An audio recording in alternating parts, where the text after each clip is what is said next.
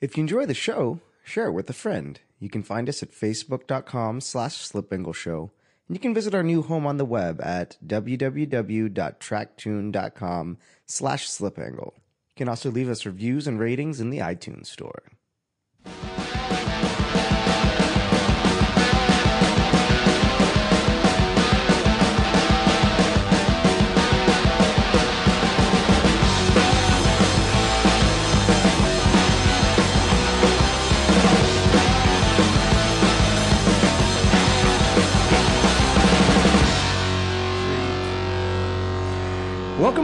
To Slip Angle Show. I'm Austin Cabot, and today we're in Chino Hills, California, with Anthony Magagnoli, uh, the 2012 NASA Spec E30 national champion, and also professional driving coach at DriveFasterNow.com, and also a vehicle dynamics engineer at Fiat Chrysler Automotive. So pretty awesome stuff he's going on. And joining us is also Andrew Adams, uh, product development manager at Ireland Engineering, uh, BMW 2002 and E30 specialist, uh, and also they're a, a big partner uh, with Anthony's uh, Spec E30 uh, and Drive Faster Now programs. So what's going on, guys? Hey, Austin. Uh, good to be here. It's uh, great that we were able to meet up here in Chino Hills, uh, California. Yeah. Our schedules just hum- somehow miraculously aligned. It's the miracle of the automotive world, isn't it? I think that's actually the, the longest intro that I've ever done too. But so, but yeah, lots of stuff to talk about. Uh, I think I saw you just post up on Facebook that you were in the area, uh, and was like, "Hey man, would love to have you on the show." So this one was was very last minute.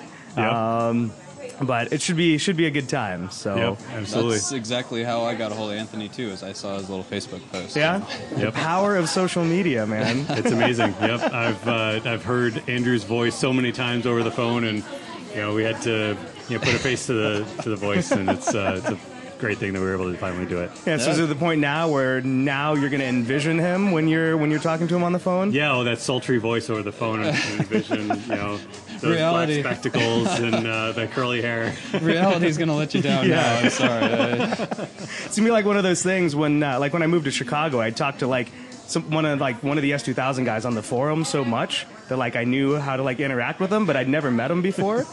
so you know, it was really, it was just really, really weird. It's awkward at yeah, first. yeah. well, So- I, I don't even know this area very well, and I um, I searched around for a place to eat, and ended up with a place that was looked good on uh, the Yelp reviews, but in reality was questionable. So Yeah. Anthony kind of saved the day on that Yeah, one. I, I got there early, and which is a, unlike me, completely unlike me. But uh, I heard some of the conversations going on around there. I was like, you know, let's go somewhere a little bit, sa- a little Yeah. bit safer. You know, Yeah. somewhere it's more of a sure thing. Were you over by like Ontario before? No, it's right in the no, area. you're okay, Yeah, okay. it's Maybe more of a Because yeah, there's a stark difference from uh, where we are right now to like Ontario and Yeah, like and Fontana. and, I'm- the locals tell me that they call it Fontucky. And being that you know I've lived in Kentucky for ten years, I'm slightly offended, but not really. I actually I stayed out there. Um, over by, I guess, is there like a Fontana Mall or something? I don't know. It's over Oh, by Yoshinoya over there.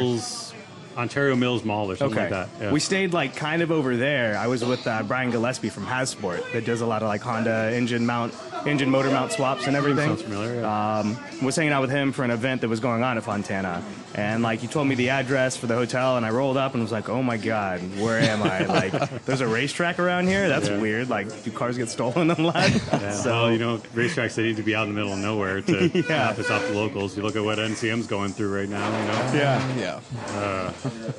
So I actually, you know, I I guess I kind of met you in passing uh, at the 2012 NASA National Championships uh, when Jason Kohler had to pull the cams out of his S2000 for the Honda Challenge race. You guys were actually going through impound at the same time, uh, and so I kind of like. I think there was a little bit of drama going on at that point. Um, impound was tight. You know, I I'd finished up front, had uh, an 18 second gap to the field, and um, I recall. Let's see, they pulled shocks. Uh, they were a little bit easy on us. They pulled um, ECUs, and they were uh, checking diff breakaway torques. okay, and I had I had tuned my diff to be at the right limit, at the spec. and it was at the limit. I was sweating What, it, what bullets. is the limit? Was the limit like 150 back then? no, no, no, no, it's like 65 foot Oh, it's pounds. that low. Oh, It's that low, yeah. Never mind. I thought it was Yeah. higher. Yeah. Never mind. Shows you what I know. Yeah, so Uh, I mean, it makes a difference on the car's handling. Yeah. I mean, even 10 foot pounds, you'll you'll notice a difference in uh, in the car's handling. You know, especially at Mid Ohio, which has so many cresting turns. Where do you notice it the most? Like at, at Madness and going into Thunder Valley? Exactly. Okay. Yeah, Madness and Thunder Valley. Okay. Um, you'll get more looseness there, um, and but alternately the car's a little bit tighter to use NASCAR speak, or a little bit more understeer elsewhere. Um, if the diff is uh, is locking up a little bit harder. Okay. Yeah, it was it was worthwhile to tune it, especially for that track, um, to get everything that you that we could.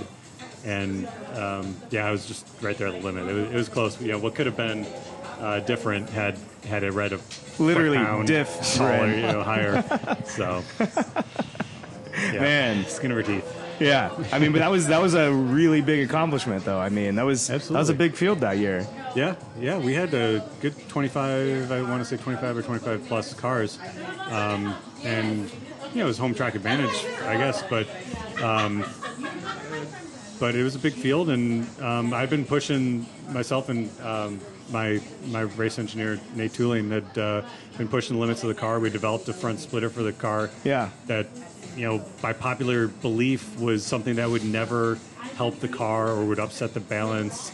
And um, I debuted a few races prior, and uh, when I walked the field, then you know, all of a sudden everybody's showing up with splitters, and then you know, win the national championship. And and granted, you know, most of the top ten I want to say had splitters, but um, it wasn't. It wasn't uh, through the entire field, and they didn't. You know, in the, in the spirit of spec racing, it doesn't matter if the car's faster or not. It's just making them the same, and so it was outlawed the next year. Okay. And uh, and nobody's really complained. I haven't complained. Yeah. it's, it's whatever. Yeah. Now, what's your what's your preferred uh, bumper choice for for the Spec E30? I know some of the guys like the newer bumpers, and some of the guys like the diving boards, but You know, um, Andrew, what's the prettiest? I've always been a fan for the diving boards. Oh, yeah? Oh, Yeah, wow. yeah. Okay. That's odd one out, but yeah, It's not that surprising though, being that you guys really are focused around 2002. Yeah, a little bit more, a little bit more shiny bits on the Yeah. car certainly helps. what kind of things do you guys make that some of the uh, like the Spec E30 guys might run? Oh, a lot of the bushings, Okay. sway bars, suspension, that kind of deal. Okay, So awesome.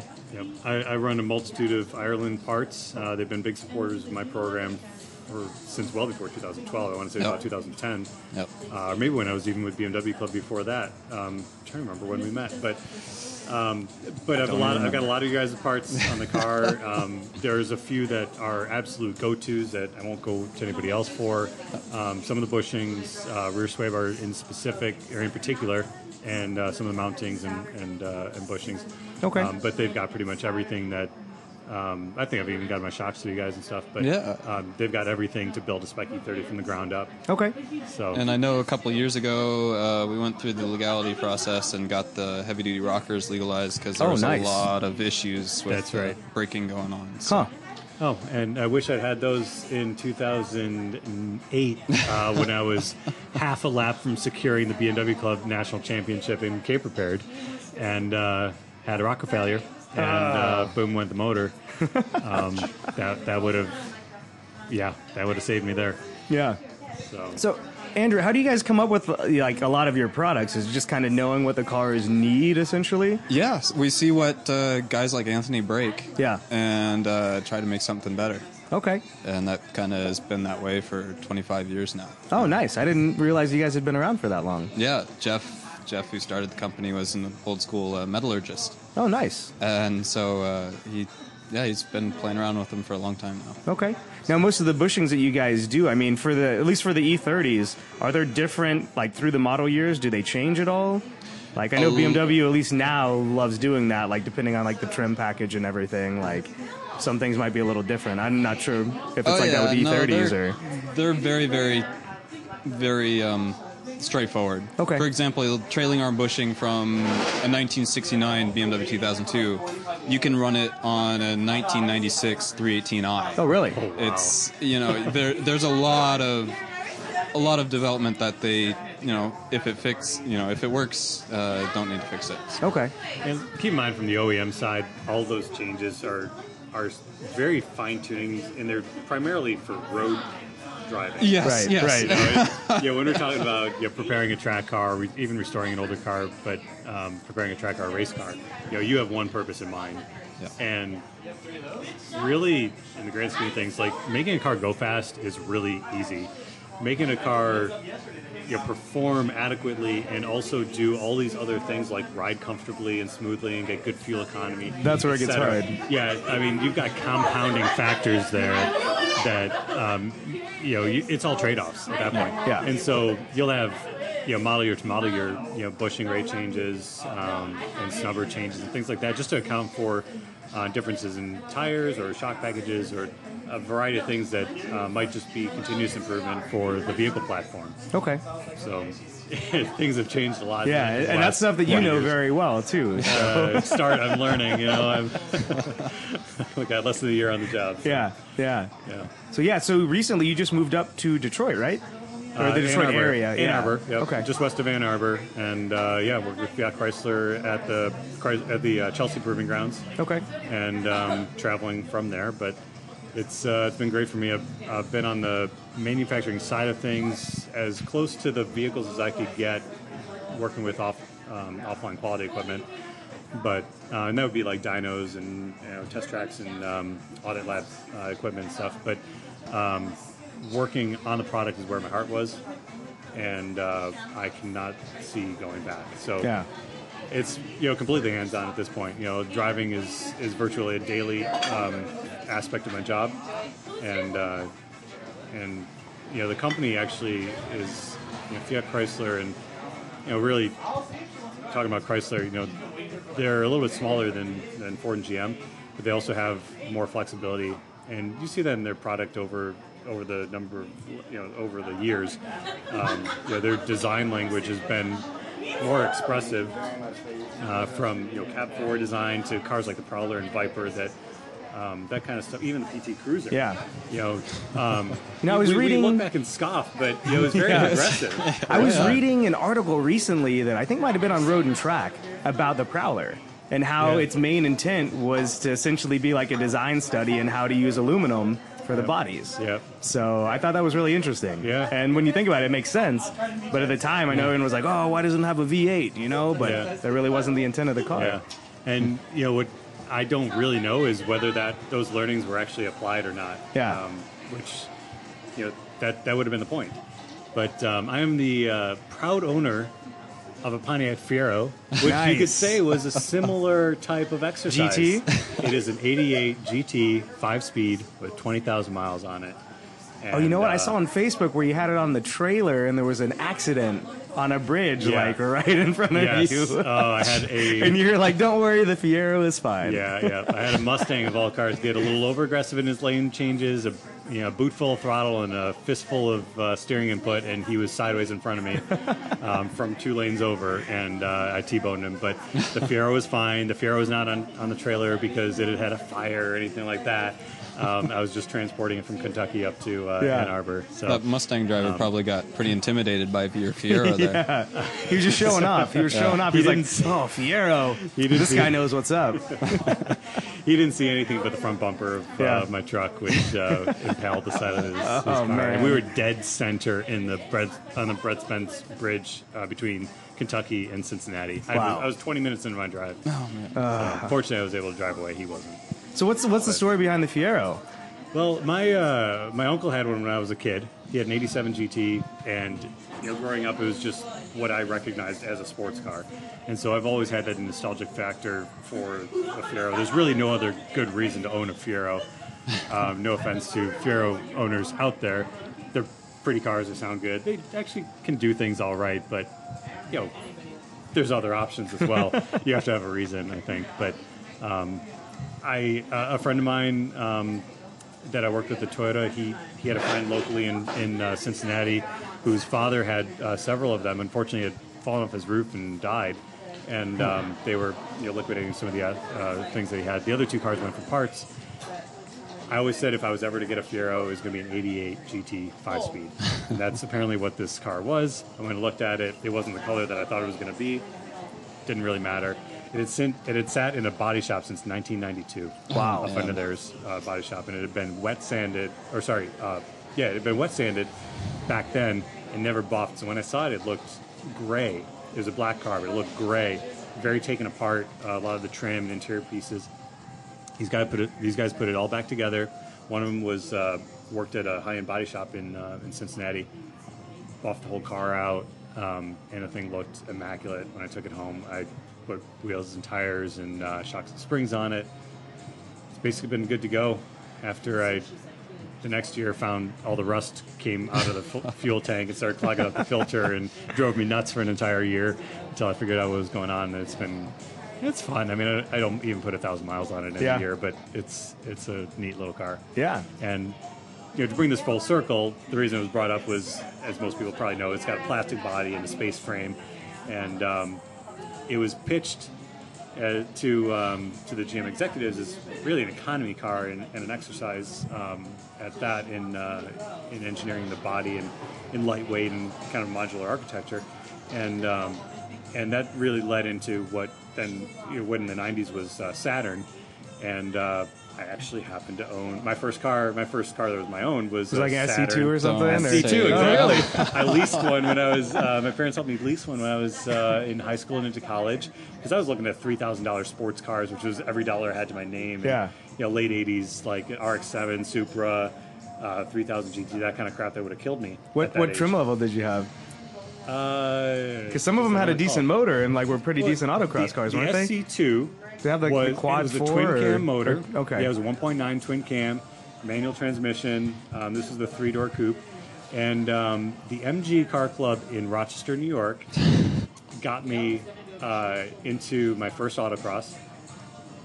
And uh, I remember I beat up on a couple cars that who knows who was driving, but there was a 944 Turbo, I think Okay. and a few other cars, and um, and I'd beat a few guys, and I was you know hooked. I had this adrenaline rush I'd never felt before, and um, and so I uh, I went to the dealership the next day to get my third set of shift cables installed because I'm you know 17, so. Every Yanking every gears. start is like first gear to red line and yanking second gear as hard as I can, right? And just you know you know loosening up those shift cables. And so I went in, and uh, they were like, uh, do you race this car? I'm like, define race. um, they're like, no, we just heard about you because some of our guys were at this autocross yesterday and blah, blah, blah. And, um, in, and you don't have a warranty anymore. So, Oh. fortunately, Just go to the other dealership in town. yeah, well, I, I wasn't as wise then as I am now, but who knows if they actually yanked it or not. But I, fortunately, I didn't have any more incidents after that. And um, the same guy that got me into the uh, into autocross MG car, the MG Car Club um, let me autocross his MGA with an MGB motor, which was basically a dedicated autocross car for him, and um, it, it was a different experience. Yeah. I mean, the, an MGA is a beautiful car. Um, and just a big wooden wheel, manual, everything. and I mean, I had such a learning curve for that thing, but he drove it like it was just an extension of him. Um, I remember this one. Uh, we're getting on such a tangent here, but um, there was a hairpin turn into this one autocross. He would pitch it in, yank the e-brake, slide the thing around, and that was his way. This one time, he he pitched it in, pulled the e-brake, slid around. His driver's door opened mid slide. He reached his arm out, grabbed it, yanked it shut, grabbed first gear, and pulled out of that thing like nothing had happened. And I was just, I, my jaw was on. The Was it because that was like a typical occurrence for those cars though? The doors would just swing open whenever. I maybe maybe he was just no used to it. Yeah, I mean, I'm sure he focused. I wonder you if there's so his- much like chassis flex that it just like pops doors open. You know, I don't remember if those cars had like wooden structural panels or if it was the Triumphs because I I'd seen another car that he was uh, he was building. But uh, man, George is a good guy. I, I give him so much credit for getting me into the sport. Um, and uh, it was the MG Car Club in Rochester, New York. Who would have thought? Yeah. I'm just impressed that there's an MG car club that actually uses the cars. Yeah, Like, Oh, yeah. yeah, yeah, yeah. Those Decent old Triumphs. British guys. like down i guess down in georgia like when i was growing up like everyone's like what the hell's an mg you know but so the likelihood of an mg car club actually holding an autocross well first even existing but then holding an autocross, Yeah. completely, completely far fetched down there. you know, certainly they don't even know what they started Yeah. back then. You know, Yeah. in, in 1999 or 2000, whenever it, wa- it would have been 99, I think. Yeah. So it was a slippery slope for me. So now, Andrew, I know that you uh, you were talking earlier before we came on the air that you're actually restoring a 2002 right now. Right, uh, 71. Okay, awesome. TII or Not a No? TII. Okay. Uh, just pretty stock on the outside, except uh, built a Stroker 2.9 M20 in it. Oh, Uh, nice. Put throttle bodies in it and uh, surprised some people. Hopefully. Sorry, you said throttle bodies. That's yeah, plural. yeah, ITBs? yeah. Some Oh, ITBs. wow. Um, we have a good customer in Australia who made some and just knocked them out of the park. I said, "Give me a set, please," and he said, "Okay," and uh, put them on the car. Um, to be honest, it's not running yet. Yeah. I'm trying to get it done for Monterey this year because BMW's having their whole celebration thing. Yeah. and uh, it, it'll be a lot of fun. I want to surprise some people. How much power do you think it'll make? Oh boy. uh, I'm hoping for 220 at the wheels. Wow. But I don't want more because then I'll break the diff if I abuse it. I mean, that's a pretty light car, though, too, isn't it? Yeah, um, between 22 and 24, right around there. Yeah, I mean, that's some. That's gonna be a lot of fun to drive. a It'll lot be of fun, especially since it's a dedicated street car. It's Yeah. not not a ri- race car whatsoever. So Okay, it's not one yet. of those. Not yet. Don't know. That's how everything starts. everything starts. Oh, it's not not a race car. I've already like tried to figure out how to like cage the wagon and like make it a nice like endurance race car. I'm scared. I, I get I get guys who call up and they, they, they tread that path, and there are guys like Anthony that make it work and rock it. But then there's guys that, you know, I I full due respect, but sometimes it's just not for them. yeah. It's, it can be harsh. What kind of things do you guys make for uh, for 2002s? Oh. Same thing. Same thing: suspension, engine, all that jazz. Okay. Um, I get a I get to have a lot of fun. You know, like this afternoon, I was making a shift knob. you know. Oh, nice. Tomorrow, you know, we might work with uh, different piston designs. So we're all over the place. Okay. Usually, are, are parts uh, like in stock on the shelf and ready to ship out, or Yeah, we'll we'll supply a lot of the parts. Okay. You know, um, I wasn't sure if some things were like so specific that it was like build to order essentially, or there are a lot of the suspension kits. Okay. Um, will be that way. You know, we've been doing coilover systems for you know, 25 years. now are most of the guys from- bushings are they um, the bushings that you guys do? Sorry to interrupt. Yeah. Uh, are they? Is it like polyurethane or what? Yeah, in fact, Okay. I know for a lot of the cars we were. I, I mean, again, we've been doing for a long time, but uh, usually on a street car, it's something like an 88 durometer. Um, you know, for a race Pretty, car. pretty stiff for a street car. I, I guess it's kind of there in the middle, but they, they give us some options. You know, Yeah. you, you, oh, you Oh, can yeah. you can throw You some aluminum in there if, if you're got a dedicated purpose built car. But Yeah. if you Oh, want to street drive it, that's probably not the best idea. And they give you options for Okay. whatever your purpose is. Oh, okay. Oh, yeah. And a lot of times, you know, we'll see guys that make bushings now where it's just, you know, you cut a cut a piece of rod and put a bolt through it, where we've isolated either end, and you know, it's all poured. Oh, nice. Okay. Done nicely. And you were sorry, I cut you off before you were talking about how long you guys were making like suspension, like coilovers and stuff. A long time. Yeah. so you guys spec like most of the spring rates and everything, and Yeah, we work with. Uh, and the valving and everything too. Yep. yep. Okay. Uh, we work with Eibach quite a bit. Okay. Uh, they do a lot of the springs for us, and, and we go from there. Awesome. So you're gonna have like the whole catalog on your 2002 essentially. Yeah, Yeah? And if we don't have it, I'll find an excuse to make it Yeah. for myself. and then, and then you have a new product in the lineup. Yeah, it, it works great. Yeah, it's, it's, it works That's great. pretty pretty convenient. Yeah, he's, he's done some of that Yeah. already. You know, finding finding a need and then pushing, pushing the, the drive to uh, uh, you know to create a solution. Yeah. Right. Well, these pistons, for example, you know, there's. I wanted to do a really nice uh, uh, stroker piston for 2.9, and I really wanted one that would be great for street. So you don't have too much expansion contraction, but you don't want to, you know, give up on the strength. And uh, I was, we were at SEMA a couple years ago, and, and Mahle Motorsport had a really neat alloy, and said, "I've gotta have that." And it took me six months to convince my boss, but uh, sure enough, we started making them, and uh, Nice. away we went. That's perfect, man. I mean, you're in you're kind of in a, a unique position.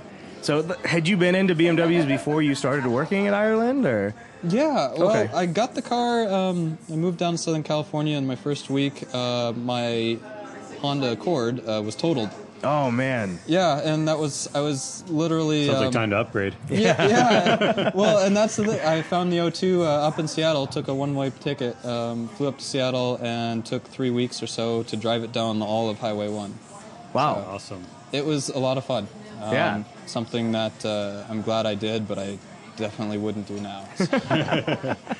But isn't it great, like those those automotive experiences that are like just ingrained in you? Like you're never going to forget those, and it must have been like the perfect car for the perfect road for like it all comes together, you know. It's actually was- he's a brave awesome. man though too. I mean, unknown car really. Mm-hmm. Like you just bought it. You're like, yeah, I'll take the scenic way all the way back. I got lucky. I, I, I don't deny that. And um, there were a couple of close shaves. You know, my selector rod comes undone, and have to fix it with a paper clip. And that makes the story that much better though. oh yeah, yeah. my wife, yeah, I, that's probably it wouldn't happen now. No. Yeah, it's. Uh, I actually did part of um, part of Highway One uh, just last week. Uh, Oh. like from pretty much from San Luis Obispo all the way up to San Francisco. The best And then yeah, yeah, and then we went a little further north too. And then we did. Uh, I did Mulholland Highway Mm-hmm. too, which actually like up at the top gets like really really technical for a section. It's good, yeah. Like really tight. And then we did uh, Angeles Crest too. So Very cool. Yeah, we did, actually did both of those and the Petersen Museum all in one day. It was a very Wow. big day. That's busy. I think Especially my with- dad was with me, and I could just like see him just like holding on to the oh shit handle um, the whole time. I tried not to scare him too bad, but yeah, last uh, weekend, my, my girlfriend Christina came out with me, and uh, we tried to do um, US one, and uh, on the weekend though, um, was it Friday or Saturday? Okay. Friday. It was Okay. Friday. Okay. But so we we got off from we were like Long Beach area, and we are planning on heading north. Got off onto onto the one, sat in traffic for about forty minutes, and aborted. yeah, yeah, like we through like actually- Redondo Beach and like didn't going up e- through we Venice. You didn't even get that frickin' far. We turned around. Oh, we started going geez. south, and then we headed down to Huntington Beach. Okay. And so it was just a cruise at that point. Um, and then you know did our thing in Huntington, had had a nice lunch and everything, and then went and visited family. Yeah. But uh, actually, just earlier today, we did um, of the World, I think it's called, um, out near Fontana. Okay. It's like a 7,000 foot elevation change. Oh, wow. And uh, some pretty good, like, mountainous road. And actually, the locals were really great. They, they actually kept up a brisk pace. yeah. A. And B, they pulled over if you were quicker. Nice. Oh wow. Um, I mean, there were some uh, that, wh- where it was two lane, I was passing them slowly, and I was getting tire squeal. so I was I was duly impressed with the locals. yeah, yeah. You know, it's it's one of those things. Like, there's a lot of people that come to California that just don't ever participate and and see the roads. You know, because there's so much to see, like in L.A. and in San Francisco, that unless you actually get out of town, you don't even realize that there's tons of great roads that you could hit just you know within 30 minutes of downtown Los Angeles. Yeah, So- there, there's a beautiful diversity of uh, of land here. I mean, from the ocean to the mountains and. Um, everything in between. Yeah. I mean, I guess that's part of the appeal of living out here is that you can go surfing and skiing in the same day. Yeah, yeah. Being neither a surfer, a surfer nor a skier doesn't Yeah. really apply to me. But Yeah, we actually um, the other day when my dad was in town, we actually drove up to off the Los Angeles Crest Highway. Uh, you could actually go up to like Mount Wilson. I don't know if you've ever been up there, but you can actually see all of the whole like greater Los Angeles area, like all the way down like past Irvine and Laguna Beach, and all the way up like pretty much to Malibu almost. You can see everything.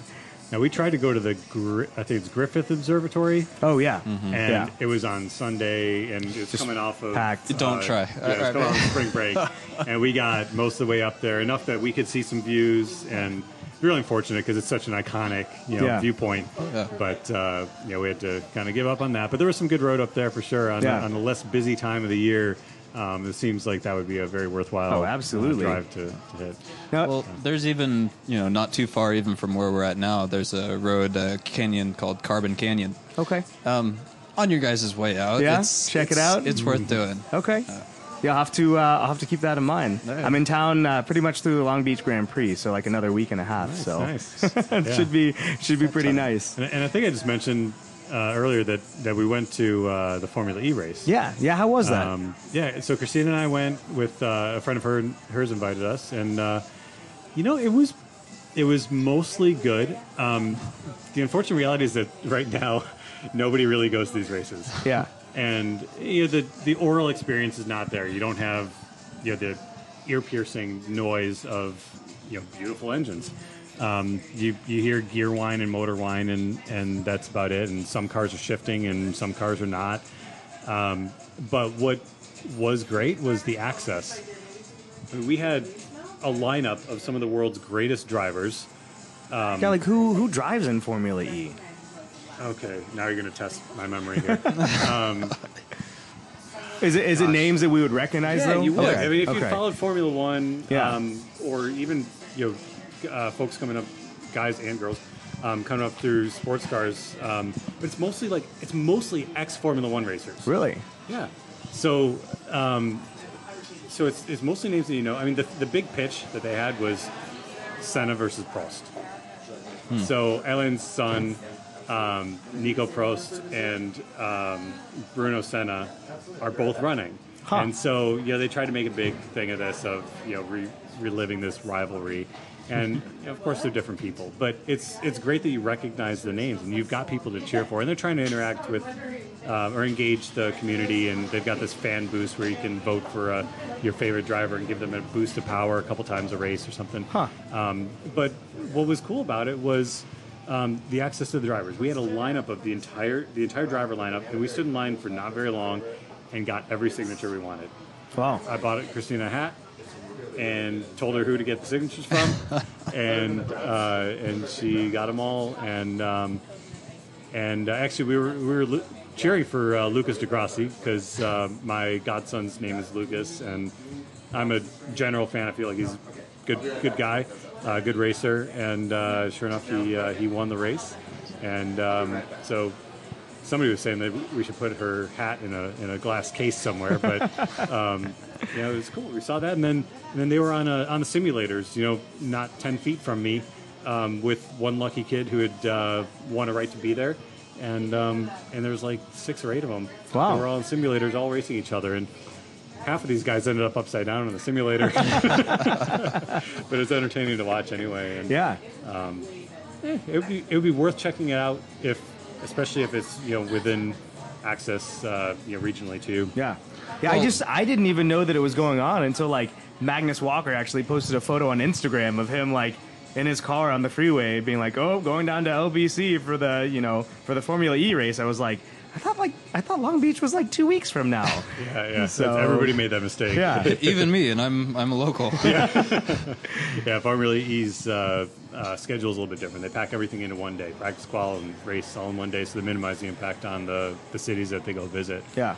So um, funny as small as you know the area was there, I didn't see Magnus. He's a pretty standout guy. Yeah, yeah. He actually he was at, uh, at Porsche headquarters a couple weeks ago, Okay. and like a lot of people didn't quite know who he was. Um, you know, like Wow. some of well, some of the people that were in were you know work at dealerships and stuff, and kind of aren't as in tune to Porsche uh, The culture, like the and- lifestyle yeah. side of it. So.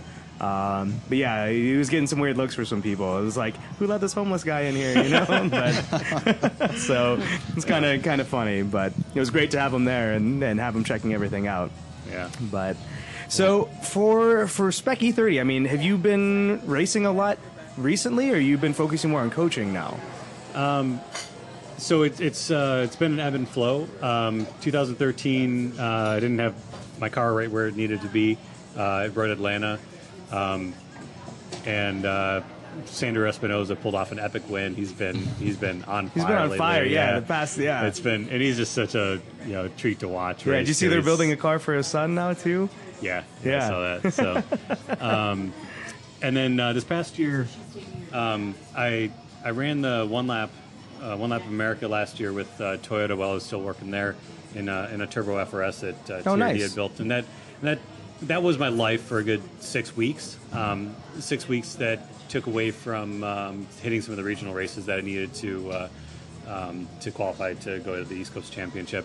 And um, and then I had a job change and a move, and um, telling Andrew all about the the house, uh, which is another story that's not for this podcast. um, and uh, you know, I, I only did uh, one race last year, which was really to prove out that some of the um, improvements I'd made to the car to correct um, what I what was going on the previous year. um, had been effective. And in fact, I reset the long-standing uh, uh, track record on the club course at Mid Ohio um, with in that configuration. So, to me, I'd say confirmed. Yeah. Um, so I think the car's ready to go. I did some safety improvements over the winter. I had uh, Kevin Crease at uh, DTR Performance in uh, in Florence, Kentucky. Uh, modified my cage, add NASCAR bars, um, and so Did you add the uh, the brace for the tunnel too? That some of the guys do for the the cages. across the bottom. Yeah, like that goes it- the floorboard. It's, not a it's not adding a, uh, an attachment point, Right. Um, but it was a point at which we needed to attach the NASCAR bars. Um, actually, he did a really cool thing of integrating um, the back of the X that I had there um, with the NASCAR bars. It's not something I could even explain to you the geometry of it, but um, but it came out really well, and uh, I'm, I'm going to feel a lot safer. I'm going to have a lot more elbow room, um, and really what prompted me was um, I've been racing the car with just X bars, in um, which it was a great cage. It's just it just had X bars uh, when I bought it, and uh, I'd always been thinking about it. And um, last October, um, I was racing at uh, with AER or American Endurance Racing at Mid Ohio. Some of the road and track guys were there too. Yeah, actually, you know, I was trying to. So there was a road track Jalopnik head to head in in Spec E30s, and actually, I was working with the Jalopnik guys trying to get them up to speed because they didn't Yeah. have quite the experience that the uh, road and track guys did.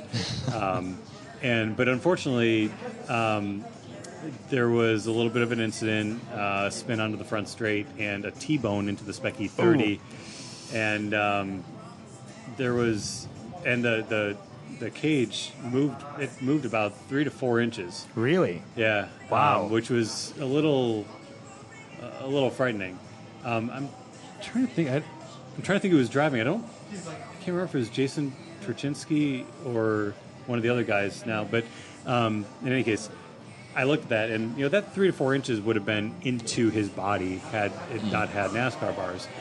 And so that combined with the fact that I was I'm planning on you know running a more of a full season this year, um, I, I decided it was time to go ahead and, and, and improve the safety of uh, my cage. So Yeah, it's always a safe bet. Literally a safe bet. Yeah. To improve on safety. yeah, yeah. So my plan for this year is um, I'm doing coaching. I've got a, a ride with um, in, with uh, Rooster Hall Racing in the American Endurance Racing Series. Okay. and uh, so we're going to be running an E- E36 M3. Um, these guys are a couple of uh, BMW Club racers, uh, family team, and uh, they've got big plans ahead. And this is a stepping stone for them. That's uh, I think going to launch launch them into some uh, a promising future. There's uh, I can't really say a whole lot, but it's going to be exciting. So Yeah. um, they're really good, great people. Um, it's like part of the family, like being part of the family, and uh, so looking forward to that. And um, and then running the Spec E30. Um, got plans to run the regional races that I need to to run for the East Coast Championship at my home track of Watkins Glen. Yeah, there you go, man. Um, I, I have more laps of Mid Ohio at this point, but uh, Watkins Glen is home. Being from Rochester, New York, uh, it was an hour and a half away. Um, uh, Scott Barton will remember uh, getting there in a lot shorter time uh, once in the in the wee hours of the morning, but. Um, it's uh, it's a great track, and they just repaved it. So Yeah. we're actually going to be the first race on it with AER um, here in April. I think it's 21st, 22nd, 23rd. okay. Um, so, new surface. Uh, you know, everybody's excited. Is it going to be grippier? Is it going to be faster? Um, what what are going to be the new idiosyncrasies of the track? Um, I'm sure uh, the braking zones are going to be a little bit smoother, um, and we'll have to see. There, I don't know if I don't think they're leaving the concrete in the apexes. So, you know, concrete's generally grippier in the dry at least. So, it's kind of a toss up whether um, the new asphalt's going to be grippier enough to make up for the lack of the concrete in the in the corners or in the um, yeah in the corners. I'm really looking forward to it. I I I'm really want to see how many cars show up for Spec E30 too, because I think they just broke the record down at NASA Yeah. Southeast this last event. 35, 35 cars, for yeah. a regional race. Although I think was that a I think it was two or three regions that were kind of Even so, out, it's a single still, regional 35, race. That's yeah. amazing. I, we, we we were I think 40 or so, or maybe over 40 cars at the last East Coast Championship that I attended. Um, so the fields are big. Uh, I'm I'm actually trying to convince of my coworkers to get a Spec E30 Oh, yeah? and, and bolster the Great Lakes region, and uh, they're they're not turning away from the idea. So. Yeah. Uh, we'll see if we can bolster our region up a little bit and get some nice. what I nice always love, like going to events in the Great Lakes region, uh, was just seeing the Spec E30 guys always like paddocking together and just Yeah. having a good time. Like it became, it seemed like a, a social group Yeah, too. you know, it's a big asset to the community. I mean, I don't know that's just the Spec E30 community, but the E30 community in general, or maybe you can even say the BMW community. And every car and make or model, you know, has this kind of thing to an extent, but it really feels strong in the Spec E30 community. You know, we all we all paddock together. We're all eating lunch together. Um, we're all helping each other, um, and we all respect each other greatly on the track Yeah. and I know that I can trust the guys that I'm racing with. And um, you know, back in 2012, you you see that um, you know there was a lot of Great Lakes guys at the front of the field, and none of the marks that I have on my car come from Great Lakes guys. You know? and that's I, I can't I can't blame the other guys. You know, um, Spec E30 is close and generally very clean overall. I think you know what I'm commenting on the Great Lakes region um, extends to the community and as a whole. Um, but when you're coming to going to a new region, the desperation's a little bit higher, and you don't quite know the limitations of you know offline that that you do at a, at a home track. And I found that. Um, I went to NJMP a couple of years ago, and um, you know I was quick enough on my own to set pole for the second race, um, but but I got out raced. I was new to the track, um, at least in Spec E30, and I was not as uh, as refined offline as the local guys were, and Yeah. knowing you know just how much you can carry. Um, offline and, and where you can make a pass and where it's not going to stick and, And that's where that seat time really makes makes a big difference. absolutely, So, absolutely. so and you have to you have to know what it's like. So you can't always be out there always driving online. Yeah. You know, like you got to go out and try out different lines. Yep. So Yep. And there's, I mean, to an ex- at, at some point, you just have to be out there with other cars, you know, Yeah. racing. And there's nothing like a spec a spec series to develop you in your racecraft. Yeah. And and you know, nothing will punish you uh, for um, you know being late on the throttle or missing an apex or being late on the brakes or early for that matter than a spec series in a low horsepower class where you can't make up for it. yeah, what what originally drew you to Spec E E30? Well, you know, I would advise people differently now than what you know I necessarily did at that time. Um, I was pretty focused on getting into a BMW because I liked the mark. Um, I ended up with an E30 that was built for BMW Club Racing's Cape repaired class, and that's where I went to race it. I would not advise buying a car and then going to race it. I would advise finding the class that you want to race in, and then going and either purchasing or building a car to race in that class competitively but you know, hindsight's twenty twenty, and I've learned a lot over the years. So um, I bought that car, raced it for two years at BMW Club, had some great battles, um, and John Negus uh, of uh, Bimmer One in, in uh, the Akron area, he he was my nemesis and also best friend, you know, in, in the series, and we had some some epic battles, and it was just great. It was almost like a spec series between the two of us, and I was very very fortunate to have that. Um, I had a lot of growing pains in those first couple of years as well and um, I I didn't have a formal um, club racing school that you have now. I didn't have a private coach like you can like is so much more prevalent now. Um, I could have saved myself um, a lot of heartache over the first couple of years. You know, um, had I taken advantage of some of the resources that, that are now very you know, prevalent. Um, but I ran um, I ran hard BMW Club. I was I mentioned before being half a lap away from a championship in 2008 um, when the motor let go, and um, and uh, I wasn't able to recover from that. Uh, but I knew that I wanted competition, and so I I, uh, I saw the Spec 30 class was made aware of that, and um, and saw how I could convert the car. I was actually slowing down the car to go to Spec 30, but um, was fortunately smart enough at that point to recognize the benefit in uh, in the close competition over the speed itself Yeah, and um, that's what I did. And um, haven't really looked back as far as my own car. I mean, it's it's something that I can afford, um, and the the competition's always there. and the community's there. So it's it's a great series to race with. Yeah. So you think you'll uh, you keep running Spec E30 for the foreseeable future? I think for my own personal car, I have no reason to switch. Yeah. Um, I have. Um, I've been fortunate to have uh, you know, great opportunity with um, with some other teams and uh, other folks um, driving some other other series. You know, whether it be one lap or endurance racing, and just the, and the coaching gets me out in a lot of other stuff. And I'm always looking for that. You know, for that uh, opportunity Yeah. uh, to go Continental World Challenge or Yeah. what have you, um, and I always have you know something that I'm trying to make uh, make work. But um, Talk to mean- Ralph, man. the- Talk to Ralph. Oh, we'd, we'd love to do something on the corporate Yeah. level, um, but uh, it's it's a tall order. Um, but you know, not something I'll ever give up trying on. Yeah. So, I mean, I, I always felt it was miraculous that we got a one lap uh, program developed in, in Toyota, and um, you know, we did so much in such a short period of time. It was, it was really amazing um, to do that. And uh, if we can, if we can have the opportunity again to do it with uh, with FCA, um, I'd love to. You know, I've got cars picked out. I've, I've got it all planned out. You know, yeah, it's. I only started in August, so it's uh, it's a little early to be proposing that kind of thing. But um, you know, the um, there's a lot of passion in the company that I can, I can see, and they participated before. You Yeah. know, um, they were even participating last year, and um, and they'd like to again. So, um, Like Something back in the happen. day, there was Spec Neon. You Oh, know, I think if you did like Spec like Abarth stuff now, it'd be kind of cool, right? yeah, yeah. You know, I got my, my eye on a on a Fiat 124 Abarth, and Yeah? uh, we'll we'll see. Um, but then, oh man, that fastback um, MX5. I wonder just- if I wonder if you can make two. it. I wonder if you can make it fit. I wonder if you can make it work. Mechanical, you know, mechanical should transfer over. Yeah, Huh.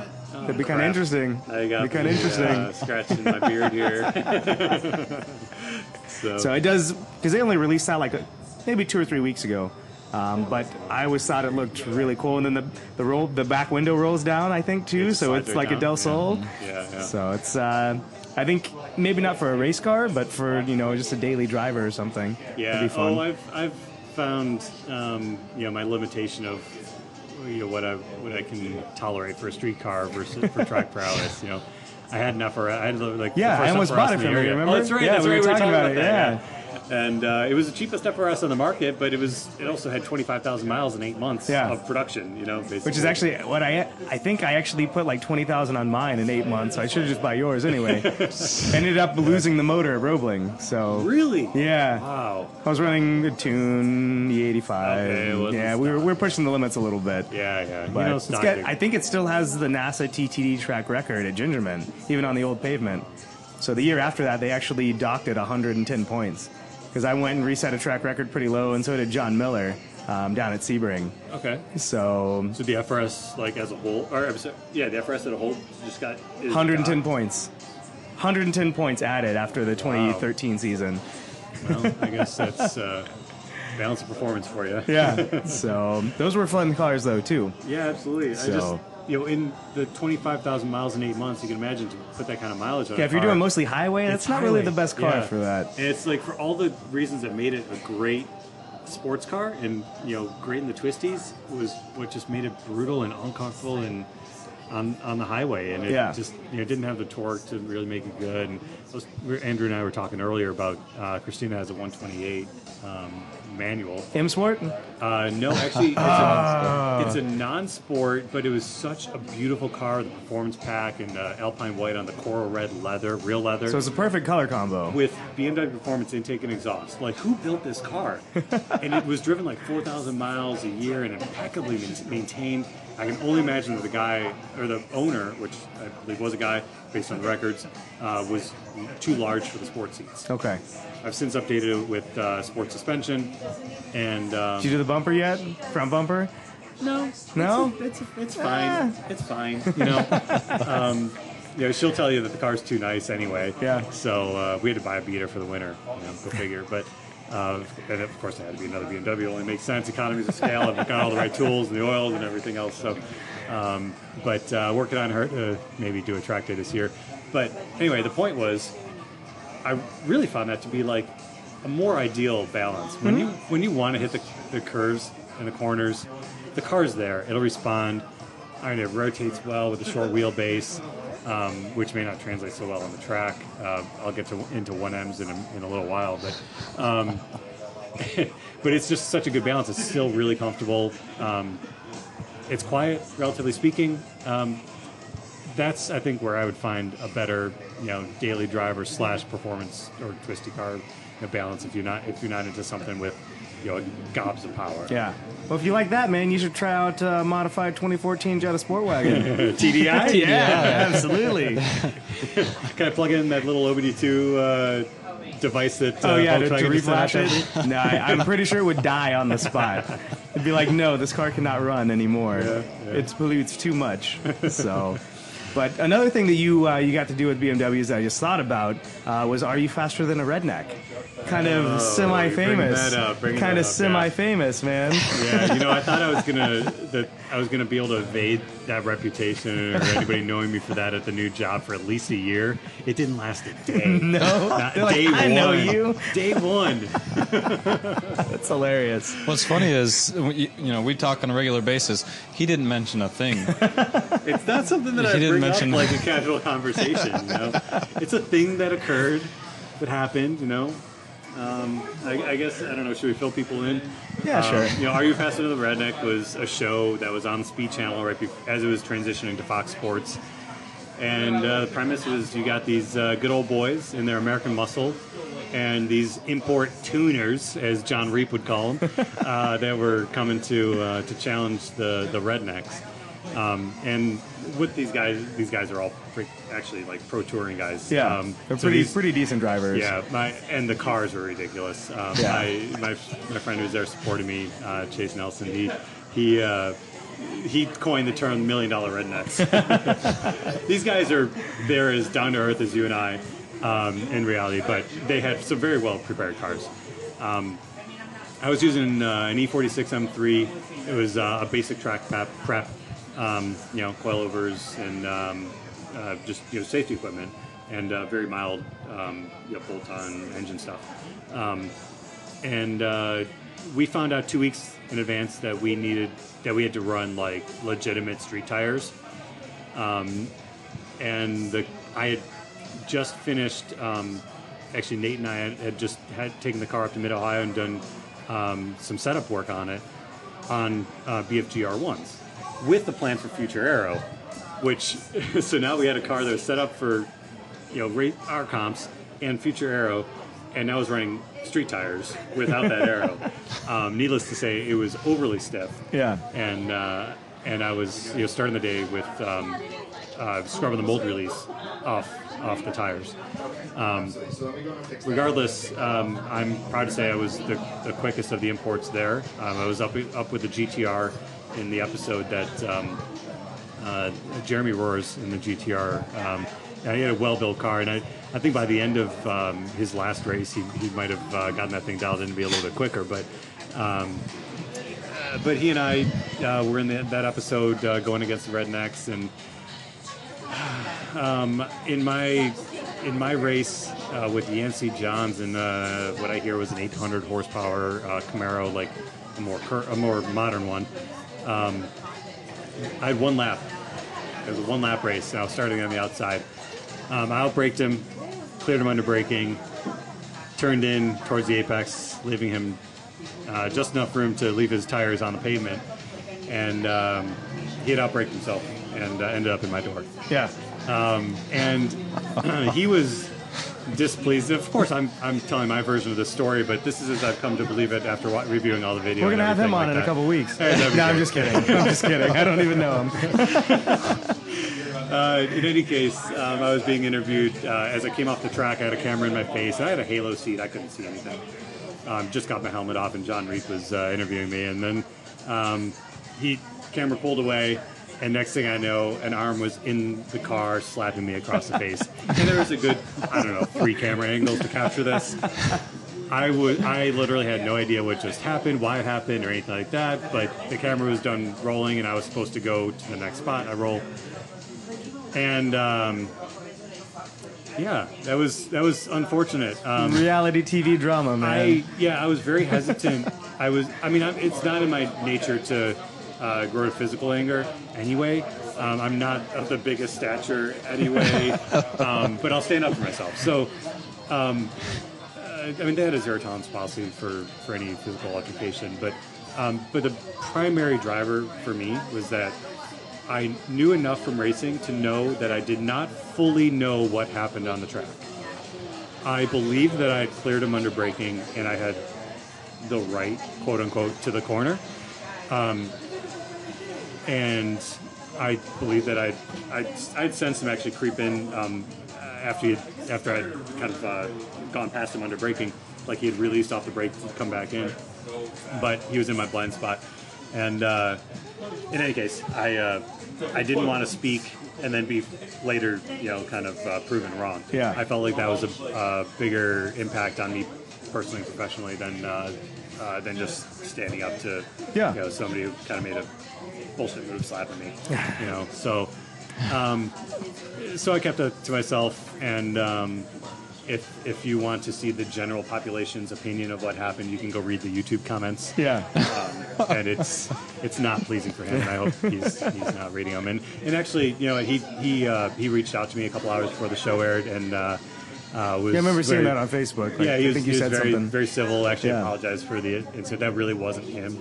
Um, he was he was speaking to, or he was reacting to. the producers told me to do it. Yeah, it might have been something like that, you know.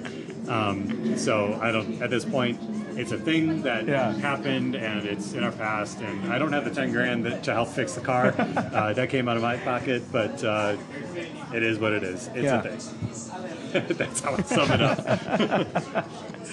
I had actually forgotten about it until just now. So No, well, I'm, I'm Sorry to put you- sorry to put you on the it up, but okay, I can cut that out. no, no worries at all. So, well, Andrew, tell me a little bit about what you guys have coming down. Uh, you know that you're you're working on there at Ireland. What's in the pipeline? Any, yeah, anything anything exciting that you can Don't- talk about? And don't pull the OEM line of I cannot speak to future pro- future product. Well, we're uh, going to go race some rednecks. No, I, um, no, I honestly every day it's a little bit different. So, um, I, I'm sorry, I got caught up in Anthony's you know, riveting story, and uh, Can you compete with uh, getting slapped by a redneck? I, I honestly can. I was, I was envisioning that, and you know, knowing Anthony, that's that's something I can. It's uh, it's a little entertaining. That's right. I'll be sure to get the clip and just loop it. Yeah, that that'd be great. I'm- wouldn't be the first one. Actually, when I get home tonight, I'm going to uh, have to look that up. So that part of it. Anyways, so yeah, uh, things are going well. We just, um, you know, we're looking at some of the newer cars, but newer to us is it's older than 25 years. So, uh, So now it's like E36s. yeah, yeah, those are the E36s hot new thing. E46s. Yeah, Yeah. E36, E46s. That's that's new tech. you Yeah. know, that's Yeah, especially uh, um, you know I don't know if you guys have done anything with E46s yet, but that that new spec E46 class looks like it's growing a decent amount. There might That be opportunities there looks interesting. Actually, Yeah. I have a couple of customers who have uh, expressed interest. Yeah. and uh, actually, some of the NorCal guys we were talking to, um, you know, pretty much like almost exclusively. There's one shop up there. All the, all the E46 uh, at Control Engineering. Oh, okay, Um, all the yeah. E46s that they've built, they built like seven or eight now. Mm-hmm. Are solely for people moving from Spec E30 into Spec E E46. I'm seeing guys do So, it, and I'm yeah. glad Anthony's still doing the Spec E32. Yeah. But uh, Spec E46 seems like it's a good fit. Yeah, I mean, people can't have any delusions that that platform is much more expensive to run. Oh yeah, Yeah, I mean, you're talking pretty much double to prepare and you know run that car. yeah. right. and you know so for my you know budget point um, the competition is there in spec e30 i've, I've, I've worked uh, with some spec e46s and um, the, the platform is still being developed it's not fully understood. Yeah, I mean, it's only what community. they've only been through the first season. Really, this is the beginning of the second season. yeah and and some of the knobs I- i've been through the same thing with spec e36 with bmw club where the initial um, package for the spec package didn't really work well. I mean, the, the Spec E36s, for instance, were um, brutal to drive. They're like they're like 911s. Um, and for guys that are trying to get into racing, they think Spec, e, Spec E36 is a great place to start. You know, relatively low power. You know, it's a good basic platform. And then it just um, it just it isn't as easy to drive on the edge. The the threshold is um, at the limit was very tight, and the Huh. penalty for you know first ten degrees or so of slip, uh, if that, were manageable, and then you get past that, and the car wants to loop, Really? And that's how it was. And then I worked with them. Um, Is that from it- like a suspension geometry standpoint? That's yeah, I just think it the was way those cars largely are to the- inherently. I think it was largely the shock, the rear shock tuning. Okay. Um, how it reacted with the um, with the, those particular tires. They were running they were running a very grippy BFGR one, like a 245, and um, and the rates were not com- not jiving. Um, I don't have a more scientific explanation at you know from the from the engagement I've had with it, but um, could subjectively feel that. And um, if you if you are you're a really top driver, you can get a lot of speed out of those cars. Um, uh, I mean, I'd, I'd set at least one or two track records in them. I think in, in BMW Club anyway. Um, and but for the vast majority of drivers, it was very difficult to drive. Then I worked with them um, to evaluate the uh, the Toyo RR. Um, This was about a year and a half ago, and when I drove it, it was so much easier to drive quickly and so much more balanced. It just felt like it was made The- for the this car. is the Spec E46. No, the Spec E36 E36 with BMW. Oh, they yeah. were running. They run Toyos too. They were running the BFGR one, Okay. and then they were trying the Toyo RR. Okay. And it was so much more balanced um, with the car and the and the shock tuning, which is not adjustable. Um, while I could go a little bit quicker, like a half second or so quicker in the with the R ones, um, I speculated that ninety percent of the B- E- Spec E36 drivers were going to go quicker on the RR, and it, it quickly proved out. And they adopted the tire the next year, and everybody was dropping lap times by seconds. And it was just it was just so much more easier so much more approachable. Yeah. Mm. yeah. It was a, it was a more balanced car, and it was a great thing. Um, and it's turned into what I would say is a is a go to car, um, or go go to series as well. And uh, Spec E46, um, they haven't they don't have the cars figured out quite yet. Um, I've I've only done like a session of you know driving, come in, turn some knobs, go back out, come back, no more knobs, and um, the car that I was that I was in, uh, I didn't get there. Yeah. that way, in that in that session, and so they need some more time, um, some more testing, and and they'll they will they will develop community knowledge of this is what you do, this is what you don't do, and then this is how you tune for the particular tracks. Yeah. And um, it, you know, some people just thrive on that development process, and others don't really want to touch the cars. And if They you just really wanna want go to focus drive. on the racing, Yeah. you know, the Spec E30, most of the, the tuning knobs are pretty well known, and if you don't know them, just go talk to the guy that you paddock next to, and he's going to tell you what to do and what not to do. As long as you're not beating Call- them, right? Eh, you know what? The, the community is pretty pretty loose like that. Yeah. You know, call call Andrew. He'll tell you you know what to buy, what to put on the car, and if he's not um, if he's not sure about a tuning aspect, he'll refer the person to me. Yep. Uh, and you know we've got the cars pretty well figured out. So if you want to race, and uh, you know, especially if you don't want to spend a ton of money, that's a great place. There's an ass for every seat. Yeah. You know. Yeah. Now, do you do a lot of coaching outside of the BMW platform at all? Um, I am not tied to the BMW platform. I just Yeah. happen to be tied with the community. Yeah. so that's just where majority of the business Yeah, I comes mean, from. I've, yeah, I've, I've coached uh, Porsche guys, Okay. um, uh, Mazda, Toyota, uh, you know, what have you. Yeah. Um, anybody that wants to go quick. Okay.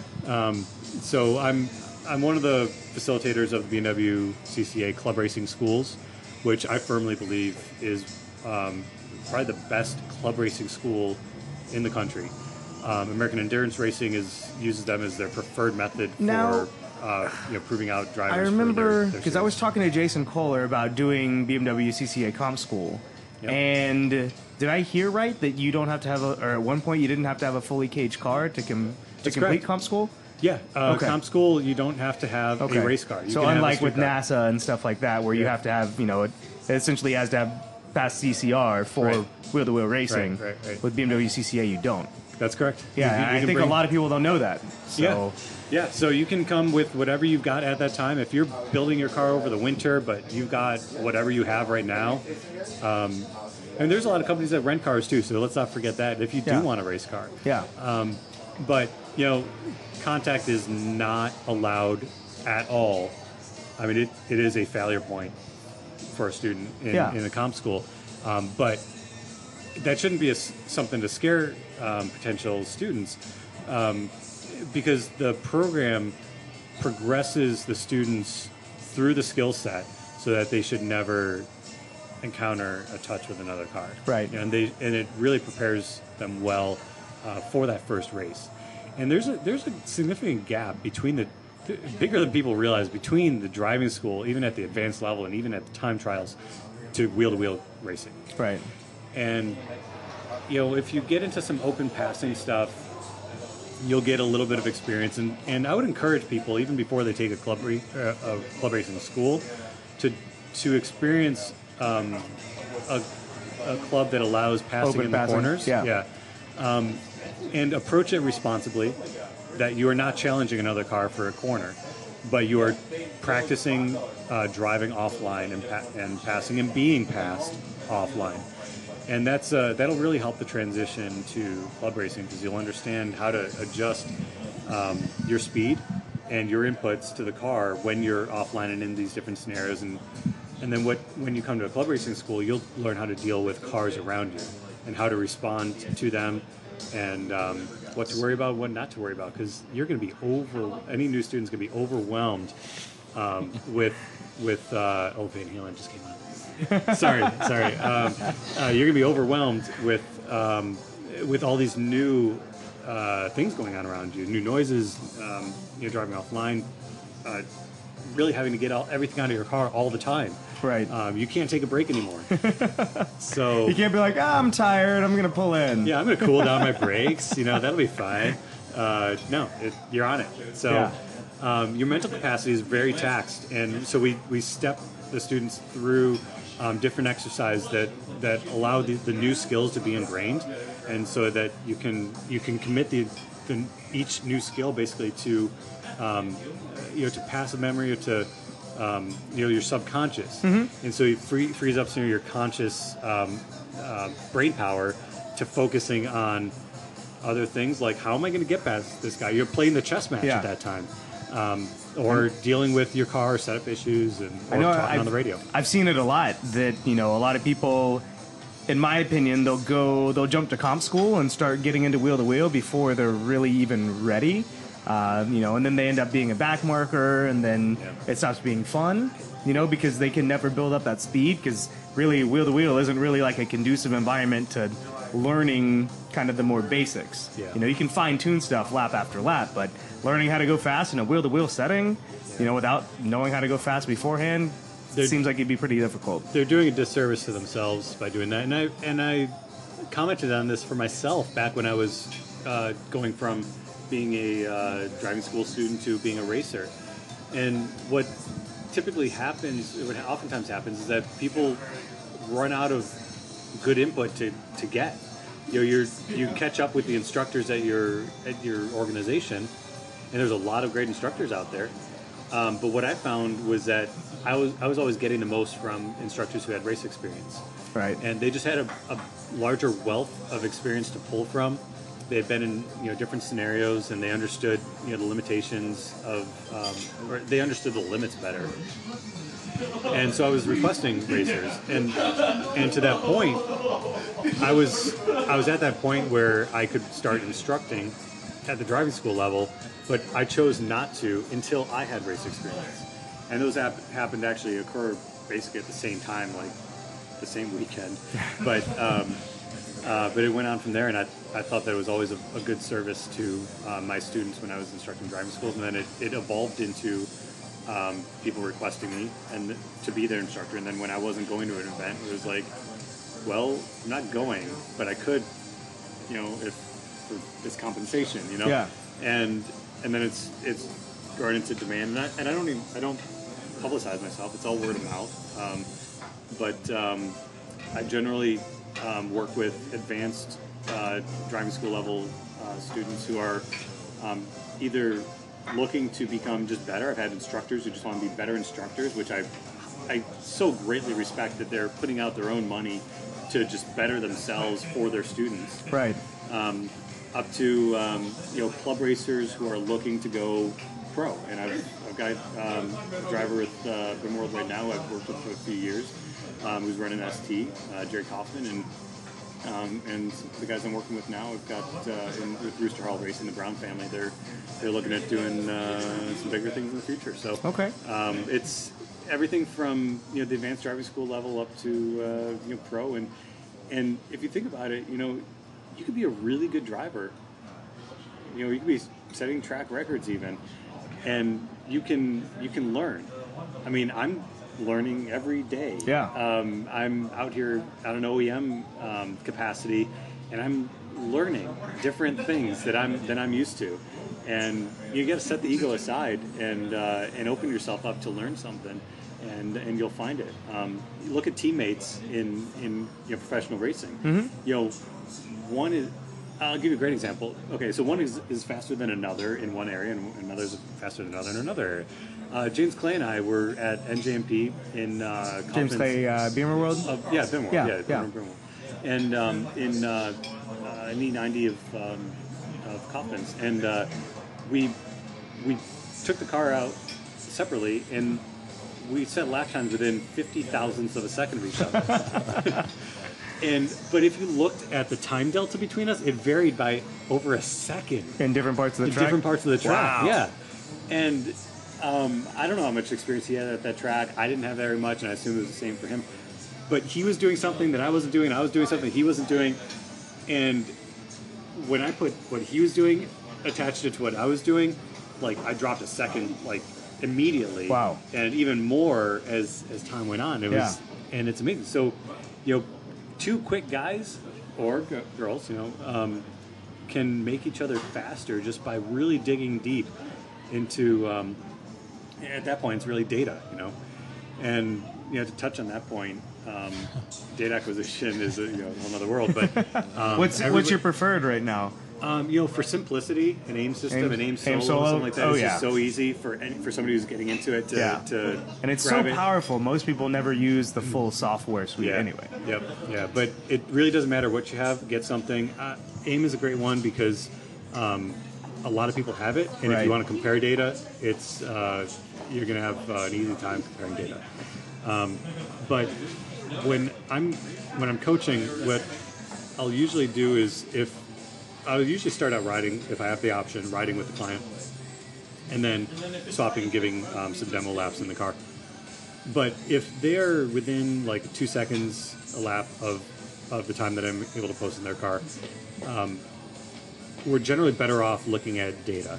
If it's greater than that, there's generally some feedback that I can be giving them in the car um, that's going to improve them more than digging deep into those tenths of a second. Um, but when you get within two two seconds, especially within a second, you can't really feel those small differences from the passenger seat. Um, you don't have your hands on the wheel. Uh, you're scared to death, and you're. it, it's really risky at that point. Yeah. You know, when you're edging, when you're eking out the like the last tenths, it's really it's you're on the edge. You know, Yeah. it's not very comfortable from. Um, you're taking risks, and it's not comfortable from uh, a, coach's point of view. And you've heard the stories of you know some unfortunate things that have happened. Um, but also even the weight of being Of the, the car driver, is, is yeah. upsetting Of the passenger and- passenger, yeah. is upsetting the or changing anyway the uh, balance of the car.